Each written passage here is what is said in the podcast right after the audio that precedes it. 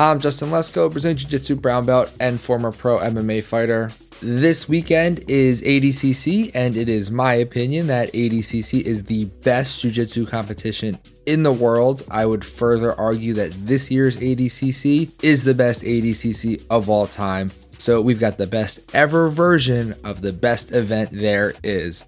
I just put a lot of pressure on myself now to make this the best podcast ever made about Jiu Jitsu, but I'll give it a crack. On top of all of the amazing athletes going to ADCC, do you know who else will be there? Epic Roll. That's right, you can stop in and meet Matt from Epic Roll and pick up some new gear while you're at it. You might not be competing at the most premier grappling event in the world, but that doesn't mean you can't look like and train like one of the best grapplers on the planet. And that's where Epic Roll can help. Not going to ADCC in person? EpicRollBJJ.com is the place to pick up gis, rash guards, fight shorts, t shirts, hoodies, joggers, hats, anything you need on or off the mat. Epic Roll has. Plus, you can get 15% off at epicrollbjj.com with the code podcast15. Give Epic Roll a follow on Instagram at Epic Roll EpicRollBJJ and check out all of the things they are up to at ADCC this weekend. EpicRollBJJ.com, coupon code podcast15. There is a lot to get into, so let's not waste any time. Let's get at it. We've got five men's divisions, two women's divisions, the absolute division, and a super fight to preview. I guess we'll start with the men's and we'll go from lightest to heaviest. Welcome to that Jiu Jitsu podcast.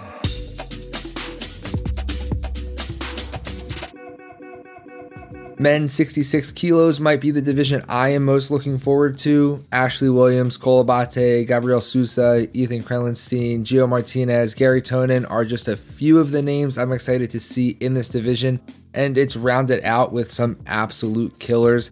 This division is also not going to feature the returning champion, Augusto Mendes, so there is some excitement in crowning a new king at 66 kilos.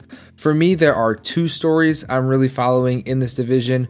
Number one, can Cole Abate become the youngest winner ever at ADCC?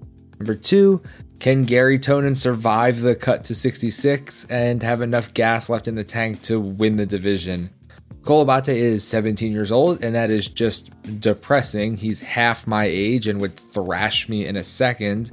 What's also wild about this ADCC is that Cole is only one of five potential competitors who, if they win their divisions, they could be the youngest person ever to win ADCC. But Cole is the youngest of that bunch, and his bracket at 66 kilos is the youngest bracket overall with an average age of just 26 years old. Cole already has wins over people competing at this year's ADCC in this division in Keith Krikorian and Gio Martinez. Can he string enough wins together to get through what I would think is the best division in the whole tournament? I think he can, but I don't know if he will. This brings me to Gary Tonon. Gary actually placed third in the 77 kilo division at the last ADCC, but he's dropping to 66 this time to avoid a potential matchup with his teammate Oliver Taza at 77. The biggest question mark here is the cut. I think overall Gary is the best grappler amongst this group. The issue is he's already looking super lean in the prep to get down to 66, so I don't know how much of a toll that will take on him. ADCC is a grueling affair, and competing in, again, what I think is the toughest division, Gary might be a little compromised. Will it greatly affect him? Will it not matter and he steamrolls everyone? I don't know. Um, I'm not going to go through potential matchups for this division or for any division because one, that would take a really, really long time, and I'm sure you don't want to hear me talk that long. But also, by time you are enjoying this fine production by me, the brackets might be released, and half of those potential matchups could never happen. I don't have the brackets right now, so I'm working a little blind here. But I will say I would love to see Cole versus Gary in the finals, and I hope that happens. I think I might end up saying this about each division as I come to it, but 77 kilos is also a massively stacked division. You'll probably get to the end of this episode and think, so somehow Justin thinks every division is the best division. And yeah, I mean, you're not wrong. I love every division here. JT Torres, Oliver Taza, Kade Ruotolo, William Tackett, Nicky Ryan, Mica Galvão, Lachlan Giles, Dante Leon, PJ Barch. Just a few of the big names at 77 kilos. Mica Galvão is in that super young guy group that we just talked about. And if Cole doesn't win and Mica Galvão does, then Mica Galvão would be the youngest person to ever win at ADCC. On the opposite end of the spectrum at 77 is my buddy Lachlan Giles, who is the oldest competitor in that division at 36. And I say my buddy because we've spoken exactly two times for a total of about one hour. So naturally, we're best friends. It's no secret if you've been following me for a while. I am a big Lachlan Giles fan, and I'm excited to see him compete.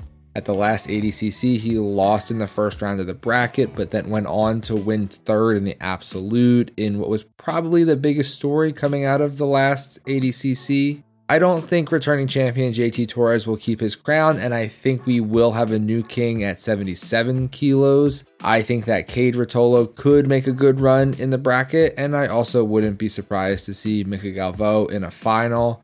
The fan in me wants Lachlan to win it, but I'm actually thinking we'll see a Nicky Ryan win at 77 kilos, even though B Team has had a bit of a mixed bag of success of late. At 88 kilos, returning champion Matheus Diniz will look to fight off the likes of J Rod, Tye Ruotolo, Mason Fowler, Jean J. Ribeiro, Josh Hinger, Pedro Marinho, Wagner Rocha, and Hulk Barbosa, amongst others. You see how we're like three divisions into this preview when we've already mentioned like 20 to 30 of the best guys on the planet. ADCC is going to be wild. For me, I think 88 kilos is going to be the Mason Fowler Revenge Tour. At the last ADCC, Mason lost to Craig Jones. Then later in the year, he beat Craig Jones, albeit controversially at Submission Underground. And then he settled the trilogy with a not controversial submission. Mason has been on a tear since the last ADCC, and I actually don't know if he's lost a match since then. Honestly, any of the people I mentioned in the beginning of this section could win. I don't want Wagner Rocha to win since, you know, the whole fight sports being terrible people thing. Janji is the oldest competitor in the whole tournament this time at 41 years old, so it's super cool to me to see him still competing at such a high level in his 40s. My official prediction is Mason Fowler wins it, but I think Matheus Diniz is not going anywhere quietly, so we might see him repeat as champion. We're officially getting to the big guys at 99 kilos. Nicholas Meregali, Kyle Boehm, Rafael Lovato Jr., Kaynan Duarte, Yuri Simões, Craig Jones. Not the most stacked division, but I mean, if this is a division we're considering light compared to the others, that should be more of a testament to how good every other division is at this event. Honestly, I think this is the prediction I'm most confident in. Craig Jones will win 99 kilos. Kaynan, Kyle Boehm, Meregali, they all could give Craig Jones problems along the way, and I do think Nicholas Meregali is probably the best gi competitor on the planet right now, but his high level no gi competition resume isn't as deep as some of the other guys in the division. Again, the brackets haven't been released at the time of this recording, but if we can get Craig Jones versus Meregali in the finals, you won't hear any complaints from me. The final men's division, over 99 kilos, is our last male division before the absolute. And maybe I spoke a little too early in picking Craig Jones as my most confident pick because over 99 is Gordon Ryan's division, and I think he'll win it easily. Pre ADCC, I'd say Felipe Pena is Gordon's biggest run for his money challenge. But after their match a few weeks ago, I don't think Gordon will have too much trouble against him should they meet. Nicky Rod versus Gordon would be a fun grudge match to see, but I think Gordon would win that too. I'd love to see lesser known Haisam Rida make a run and challenge for a win just to shake things up. But ultimately, I think Gordon will cruise to another ADCC title here. Now, in terms of the absolute, I also think this is Gordon's to win. Again, I'd love to see someone else beat him here. This is not me being a hater. I think Gordon is absolutely the best competitor on the planet right now. But for the pure entertainment side of things, I'd love to see Gordon in his athletic prime be defeated by someone and forge a new rivalry. If Gordon wins his division, beats everyone to win the absolute, beats Galvão in the super fight, I'm not sure what else there is for him to do or people for him to beat But just as a fan speaking, if he loses, you've just brought in a lot more interest in future matches. If we see he's human, that opens up more options than if he continues to be a Terminator and beat everyone, which I do think he will in his bracket, the Absolute and the Super fight. André Galvão, one of the best to ever do it. A legend in the game, and despite still being carved from stone and juiced to the gills, he is 40 years old. He's also had only one match, I think, since winning the Absolute at the 2019 ADCC. On the other hand, Gordon Ryan is 27 years old, also juiced to the gills, and is currently beating anyone and everyone willing to face him. No disrespect to André Galvão. The match with Gordon, it will not be close.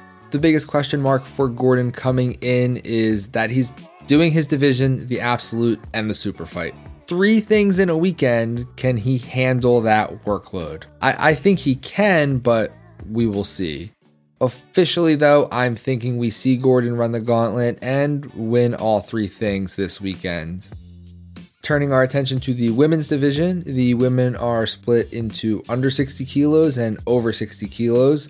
Starting with the under, Bianca Basilio is defending her title, and I think Ffion Davies and Mayssa Bastos might give her a tough time.